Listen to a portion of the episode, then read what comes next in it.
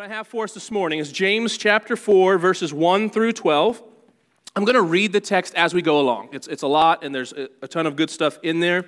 But what I want you to see from the outset, connected to what we looked at last Sunday, it should be bright red at the top there, and that is that wisdoms not from above produce fighting, worldliness, and slander in the life of God's people.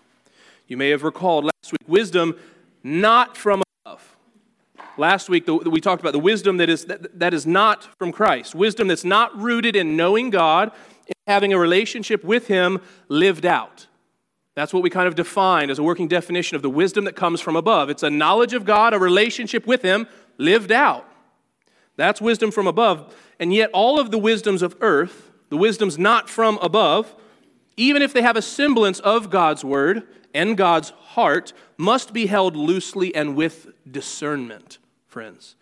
Because all of those wisdoms, all of the worldly ways of thinking and ways of living start in a different place and they end in a different place. Even if there is overlap with the kingdom, we, we rightly recognize that.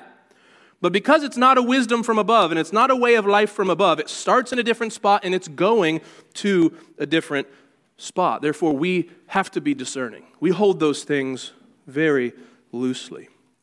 And because of that, because these earthly wisdoms, what we, we called wisdoms from below, do not start or end with knowing God and knowing His Word, they're going to inevitably lead to worldly conclusions, even if for a season they overlap with the Scriptures. If embraced without discernment, wisdoms not from above will slowly cause us to drift, to drift toward worldliness. And the worldliness um, that James has in mind is really his whole letter. He's been giving us all kinds of marks of worldliness uh, faith without works, partiality, doubting, all of these other things. But specifically in our context of James 4, verses 1 through 12, he gives us three examples of the lives that worldly wisdom will inevitably create. Lives of first fighting and quarreling, verses 1 through 3. Secondly, lives of worldly living or worldliness, verses 4 through 10. And third and finally, lives marked by slander and damaging speech. So that's where we're headed. I want you to see first that the worldly wisdoms, if embraced without discernment, will inevitably cause you to live a life of fighting and quarreling. That's verses 1 through 3. So let's uh, look at that together. We follow along as I read verses 1 through 3. What causes quarrels and what causes fights among you? Is it not this, that your passions are at war within you? You desire and do not have, so you murder. You covet and cannot obtain, so you fight and quarrel. You do not have because you do not ask. You ask and do not receive because you ask wrongly to spend it on your own passions. So, to set the stage here for this first chunk of our text, I want to tell you the story of two brothers Rudolf and Adolf Dassler. Rudolf, or Rudy, was born in 1898, while his brother, Adolf, or Addy, was born two years later in 1900. I was, I was working on this, give me a second. They were born in the town of Herzogenaurach, a town in the German Empire. Together, the brothers would, uh, they founded a shoe company, a shoe manufacturing company called Gebrüder Dassler Schuhfabrik, or GEDA for short. The brothers worked well together as one, they, they were different and yet complementary. One brother was a manufacturing and design genius, while the other was excellent in sales and marketing. The company was success. It was a huge success and grew in prominence. One example of this being in the 1936 Olympics, which were held in Germany. So think spicy political climate. You might know a guy named Jesse Owens. He wore GEDA shoes to win his gold medal. But all was not peaceful. Tensions grew between Rudy and Addy. They, they, it grew fiercely between the two brothers. Reasons for their fighting and quarreling were numerous, but most historians say it's two main reasons. The first was their wives, they hated each other, and they were forced to live in the same house. The whole family, extended family, and everything lived in the same villa. The wives did not enjoy one another. And so anger eventually would grow between Addie and Rudy. The second reason for the tension is that Rudy was eventually drafted to fight in World War II for Germany. He joined the Nazi Party. Both brothers actually did. Um, but Rudy was placed on the front line and would eventually be captured and imprisoned by the Allied forces. Why that matters is because Rudy had it in his mind that somehow Addie had got him drafted. And once drafted, it was partly his brother's fault that got him pushed to the front line. True or not, we're speculating at this point, but they did not like one another. Addie and Rudy's tension would not be overcome. After three decades of working and success, the company split fiercely and it was ugly. The company, Gebruder Dassler Schuhfabrik, split in 1948. Rudolph, or Rudy, would launch his own company, combining his first and last name, and he called the company Ruda, short for Rudolph Dassler. But the company didn't sound that great, so he desired to change the name to sound more athletic. And so he named his company Puma. His brother, Addie, a year later in 1949, combining his first and last name, created Adidas. A river was the only thing that separated Rudy's Puma factory and Addie's Adidas. Puma to the south, Adidas to the north. The family split. You were either Puma or Adidas. The entire community chose between the two, and employees and families did not speak to employees and families of the other. Restaurants, bakeries, and pubs were either Adidas or Puma, restaurants, bakeries, and pubs. The town actually would come to be called the town of bent necks because everyone would walk around looking at what shoe you were wearing. You were either on their side or an enemy. The companies would go to sponsor rival soccer teams, and everything in their life was anger and war and fighting Puma and Adidas. Unfortunately, neither of them were prepared for the juggernaut that would be Nike, but we're not getting there. Rudy would die in 1974, and Addie four years later in 1978, and they were buried in the same cemetery at opposite ends of the cemetery. Fighting and quarreling. And before we start to look down our nose at the Dassler brothers, we know their experience, don't we? Even petty fighting even disagreeing with a friend or a spouse, and you know you've lost the fight, but you're not giving up yet. You know you were wrong and, and should repent now, but you're going to double down and just try to outmaneuver in the argument. Now, we, we probably don't know the Dassler brothers' experience in magnitude, splitting an entire town. But all of us are familiar with, and, and maybe I would add, all of us are prone to relational conflict. Bad news for some of you if you're not familiar with relational conflict, there is likely some awaiting you in the future. James here opens chapter 4 challenging us as God's church to resist relational conflict. We should not be marked by fighting and quarreling. But even more than simply challenging us, even more than just simply pointing it out, James is going to pastorally identify for us the root of our conflicts. He's not content with you just knowing you shouldn't do it. He's going to tell you why you fight and why you quarrel, why I fight and quarrel, why there is relational conflict. Now, as an aside here, I do want to point out good news you don't have to be involved in relational conflict. I don't know if you knew that. You, you, don't, you don't have to. You can bow out of fighting and quarreling. You can, with the help of the Spirit, as much as depends on you, live at peace with other people.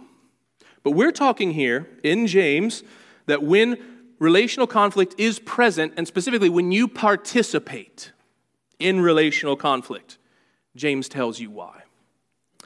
So he's going to hold out two truths for us. First, he's going to say that discerning the root of fighting and quarreling is pretty simple. I don't know if you knew that. The, the, the, the reason you fight and quarrel, pretty simple. And then the second truth he's going to hold out for us is that the settling of your relational conflict is also pretty straightforward. So let's look at those. First, the root of fights and quarrels. Verse 1 tells us your passions or pleasures or, or desires.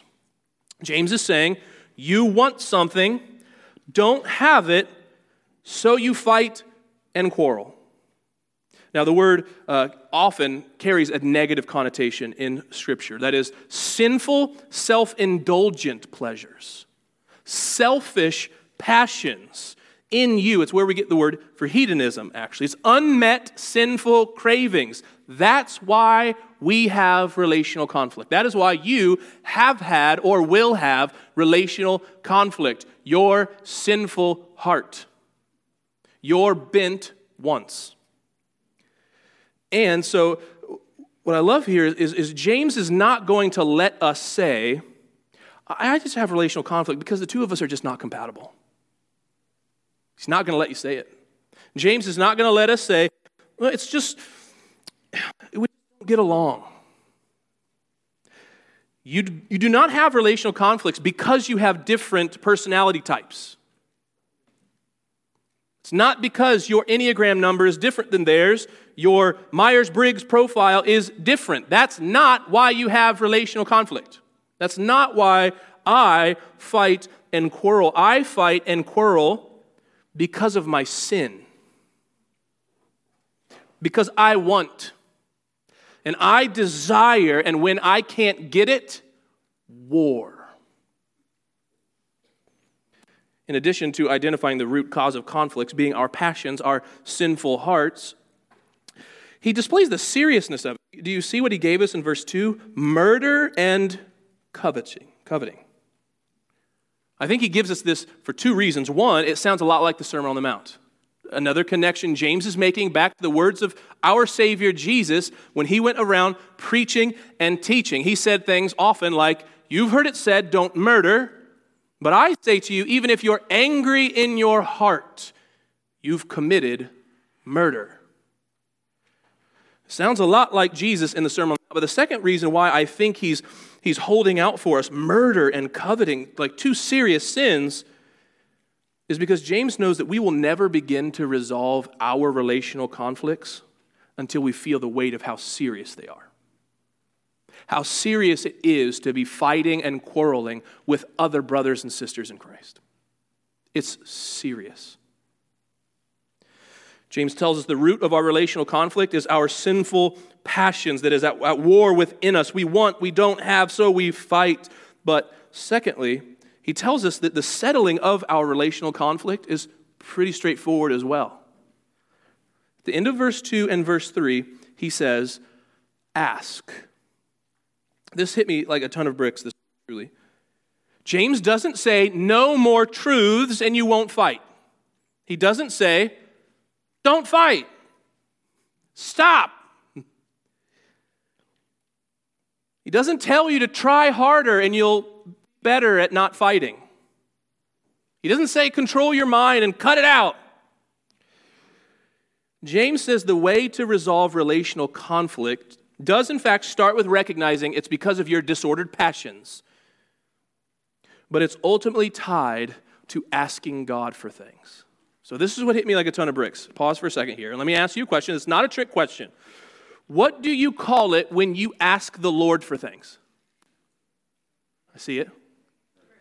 Prayer. Now, with that in mind, go back to, to, to, to verse 2.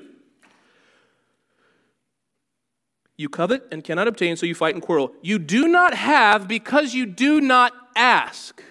That's called prayerlessness. And you ask and don't receive because you ask wrongly.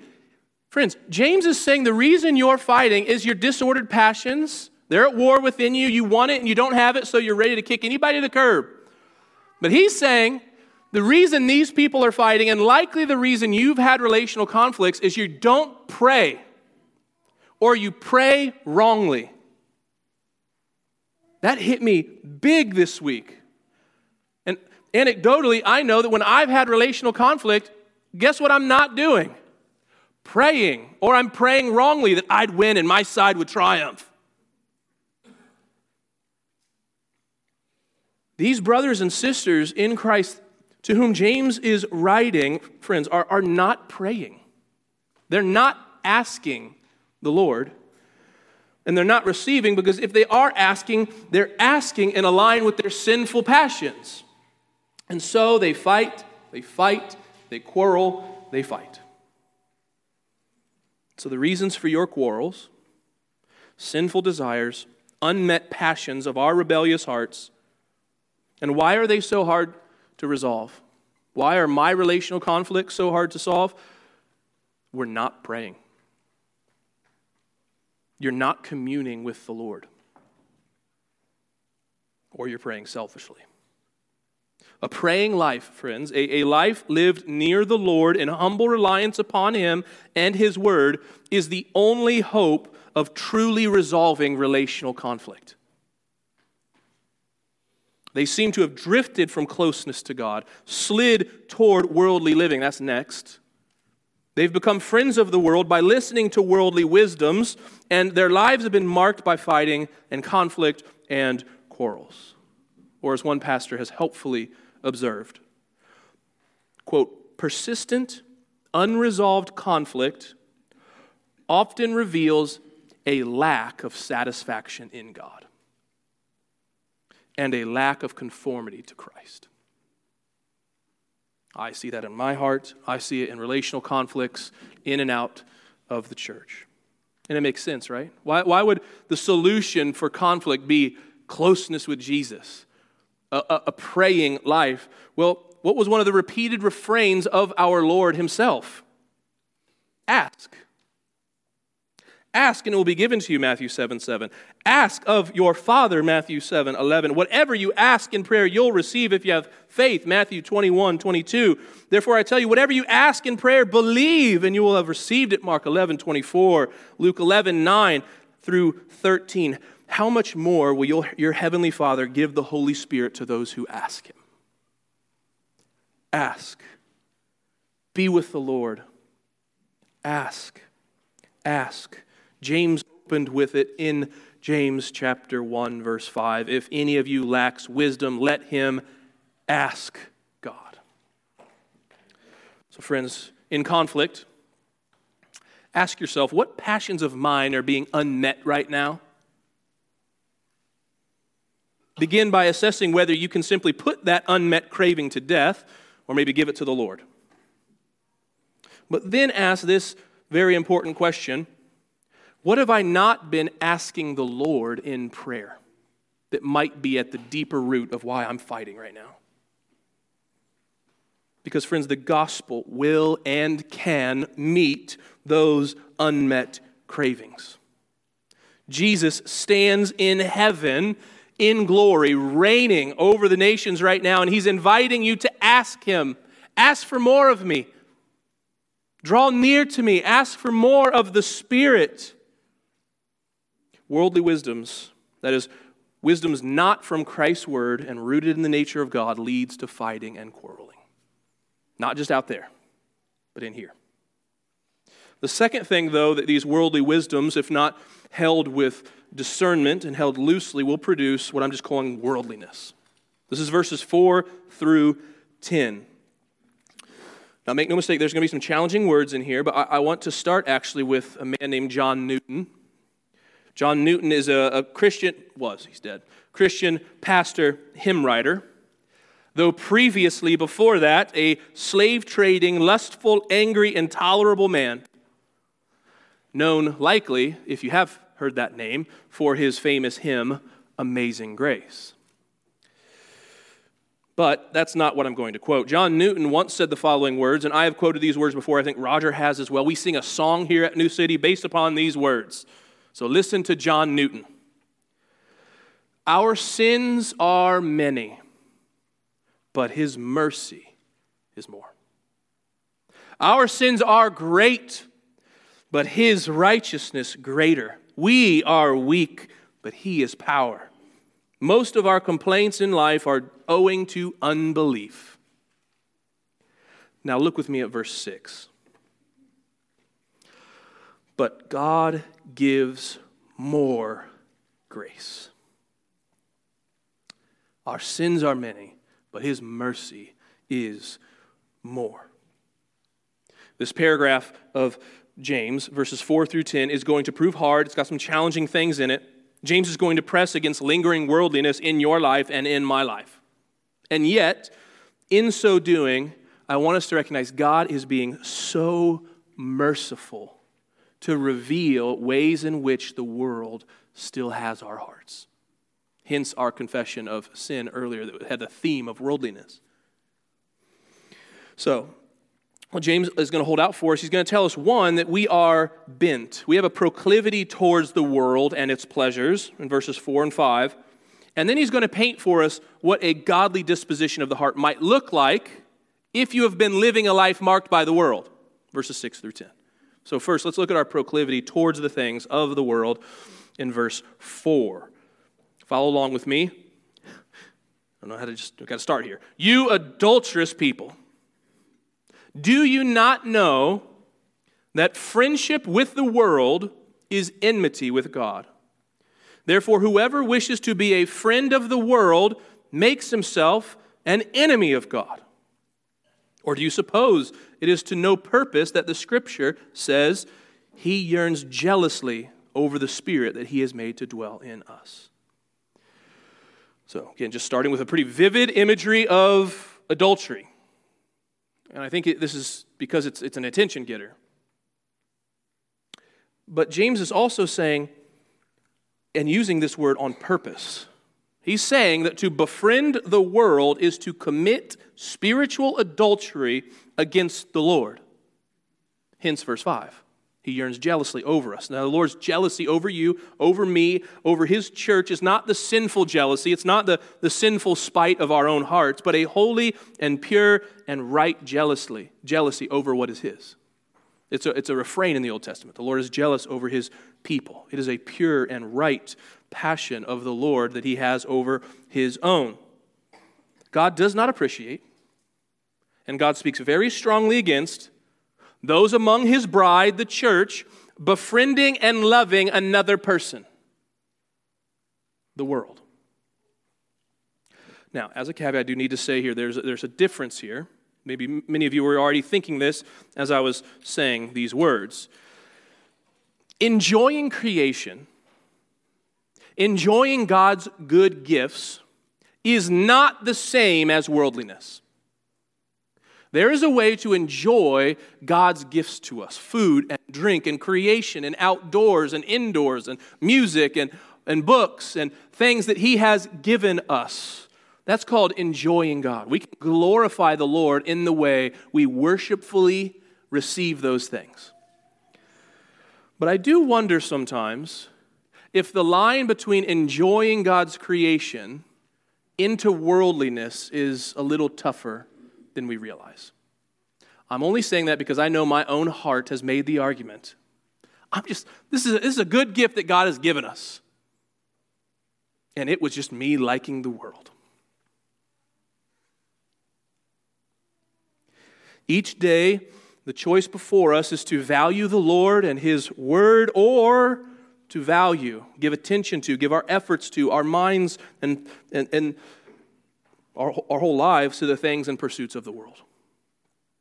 To choose the world, to befriend the world, would be to make yourself an enemy of God. Those are stark words that James is giving to a Christian community. Our allegiance is crucial. So that's, that's the problem is, is befriending the world. But now, secondly, James also holds out for us what does a, a Christ like posture of the heart look like if that's been you? If that's been me?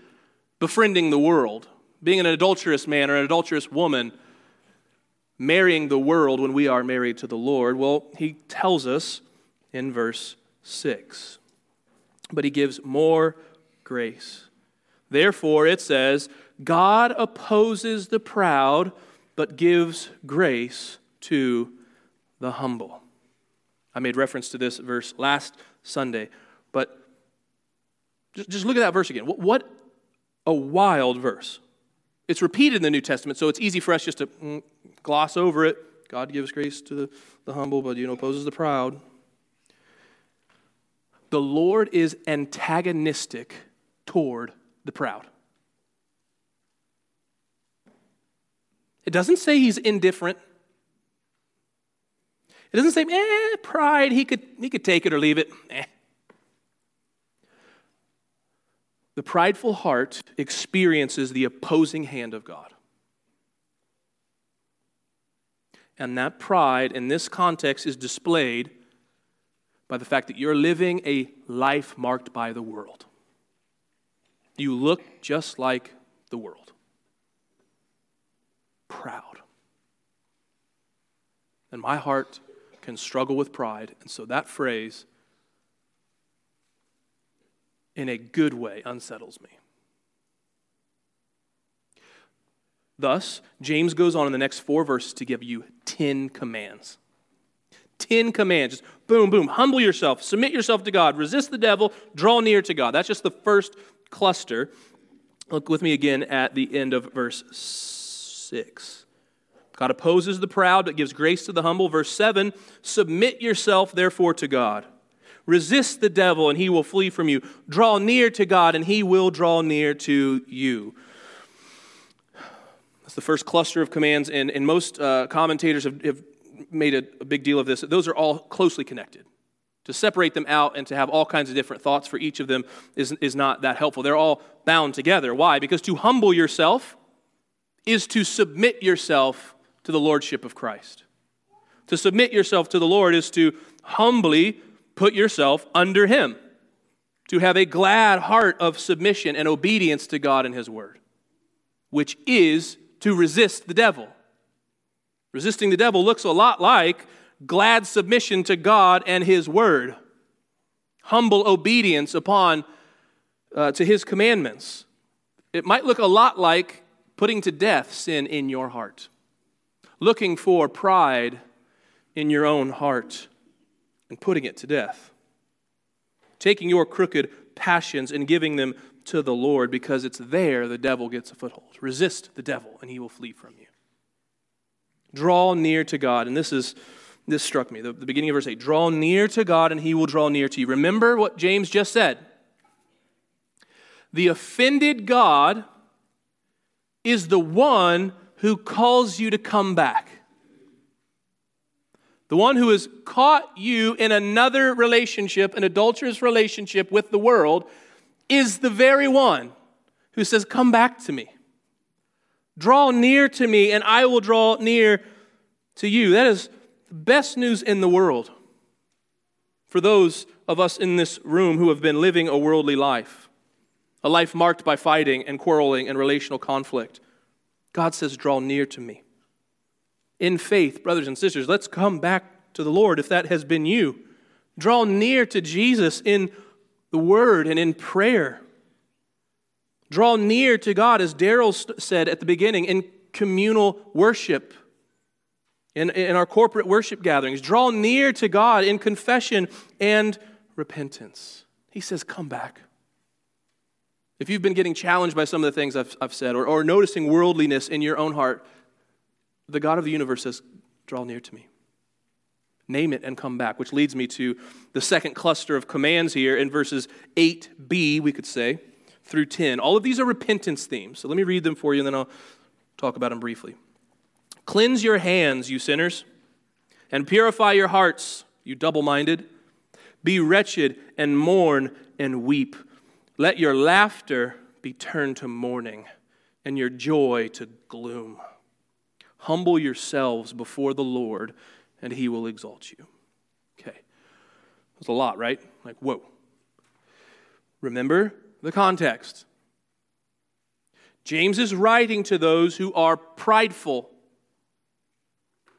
James is writing to those who have committed adultery against the Lord because they've chosen the world and its wisdoms and its pleasures and its things.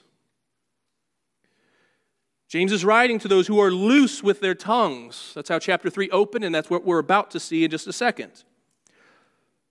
And he's writing to those whose lives are marked by relational conflict. James, this is what I'm saying James is not anti joy. He's not anti laughter. He opened his letter with it. What James is saying is that if you've been living in worldliness, if you've been hurting people with your speech or your keyboard, if you've been walking in pride, if you have relational conflict and you've been a participant dividing and quarreling, then yes, your life should not be marked with joy and happiness, but by repentance, but by confession, by coming back to the Lord, drawing near to Him so He will draw near to you. And when restored through the gift that is confession, through humble reliance upon Jesus, then celebrate, then rejoice, then be glad. But to be filled with joy and to celebrate and to have happiness when your life is marked by worldly living is an oxymoron. And James is saying it's dangerous. He's after double mindedness. Did you see that little phrase in verse 8? James has used it before. At the end of verse 8, also a connection back to the Sermon on the Mount, a connection back to Jesus. James is after two souledness. That's the word. He's after hypocrisy. I love Jesus. I'm, I'm, a, I'm a Jesus guy on the outside, trying to put all put together, but inside you are not aligned with the things of Christ. You've been marked by worldliness. James is saying, and this is a gift take off the mask. That's what hypocrisy means. It means to act. And I wonder if some of us in here might not be freed from the encouragement of James to say, drop the act. If that is you, speaking out of one side of your mouth, I love the Lord, but marked by friendliness with the world, relational conflict, quarreling and fighting, a double life. Friends, you don't have to live the double life anymore. Take off the mask. Tell somebody in this room that you trust, I've been looking at this. I've been thinking this.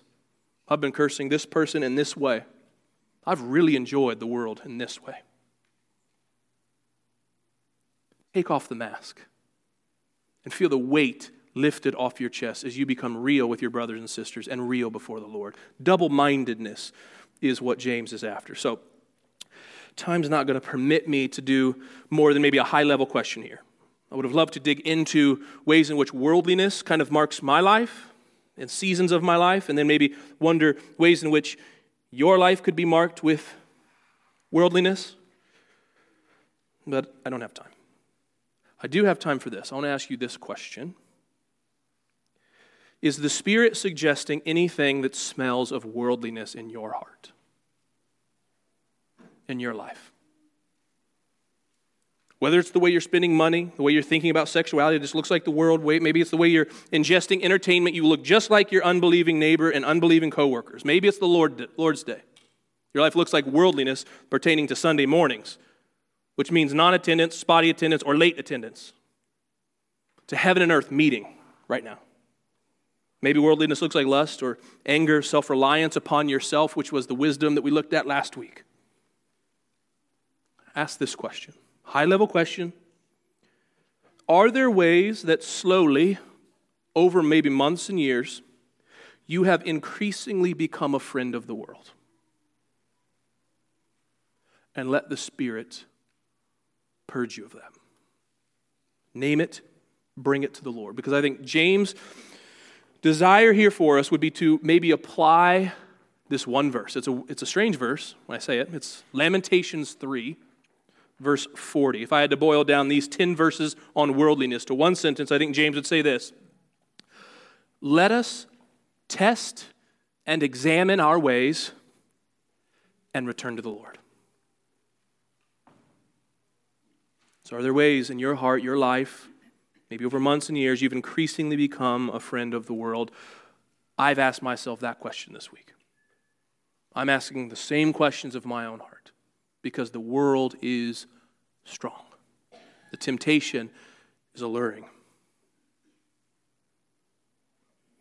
Mm, I want to say more, but we don't have time. The third, the third thing James holds out for us this, this life of wisdom not from above, The wisdom not from knowing Jesus and his word is marked by slander and damaging speech. Um, full disclosure, uh, I got an easy out here because we, I only have about like two minutes left.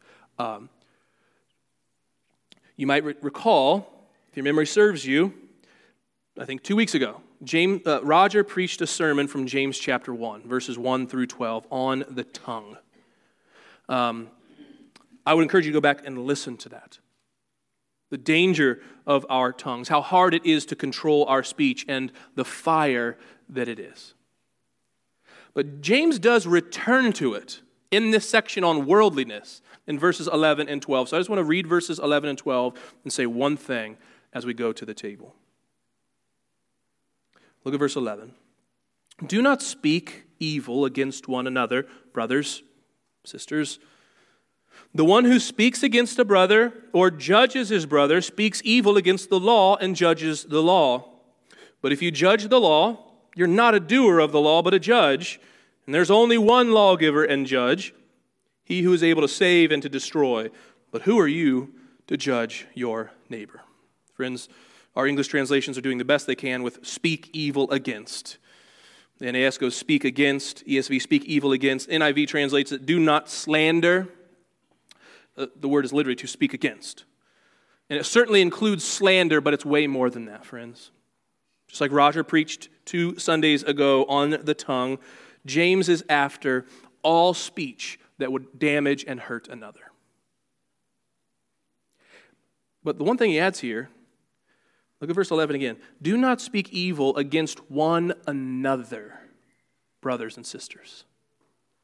The additional piece that James gives us here is that it is especially severe to speak evil against another one of us, another Christian, a brother or sister in Christ. Here's what he wants James wants my speech, your speech, our speech to provide life giving, faith edifying fuel for one another. Nothing else.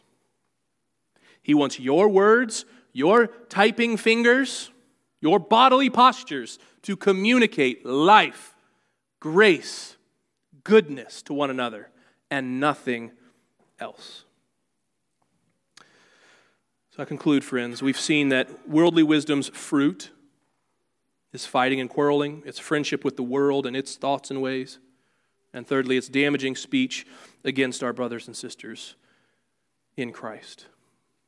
But what's our hope? What's our hope? All the times that you spoke evil against another Christian, what's your hope? All the times that your life and your heart has been marked by friendship with the world. What's your hope?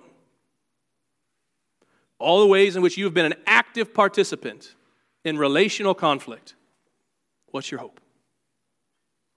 I think it could be this Jesus. Jesus is the answer, He always was. We can have hope to end our relational conflicts with others because the greatest of all enmities has been solved. Our estrangement with the Lord. Our war against the Lord, which is called sin, our rebellion to God and His ways, cured by Jesus' death in our place and His triumphant resurrection. Our war against God reconciled. The absolute peace treaty's been signed in the blood of Jesus. We who were once enemies have been brought near and made friends of God and given a seat at the table. Amen? Because of Jesus, we can resolve conflict. Because of Jesus, we can say no to the world because we're citizens actually of a better world. Because of Jesus, we can speak in a way that gives life to others. And all the ways in which we have failed, the answer is Jesus, who died and rose again for us and reigns in glory right now, saying, I'll give you more of myself. Just look at the table. Table that preaches to us redemption and forgiveness that we have through Jesus. And so, friends, I don't know what your life's been marked by, ways in which you might be tempted to befriend the world, ways in which you've been a participant in, in conflict, and the ways in which you have not used your tongue the way you ought. I don't know, but the Lord does. And He says, Draw near to me, and I'll draw near to you. Let's just do that. Let's at the table by faith come to Jesus and say, Here, here I am. I draw near to you. Nourish my soul as I partake of these elements. Friends, the Lord's table we do each week here at New City, it is for those who are trusting in Jesus alone for salvation. We say it's for baptized members who are a part of a gospel preaching church and have, are, are, are doing their best to follow Jesus with all they have. If that is you, that you are welcome to the table. We'll serve bread, which symbolizes the body of Jesus given for us, and either red wine or white grape juice, symbolizing the blood of Christ that made us friends with God. After I pray, you can exit your, your rows.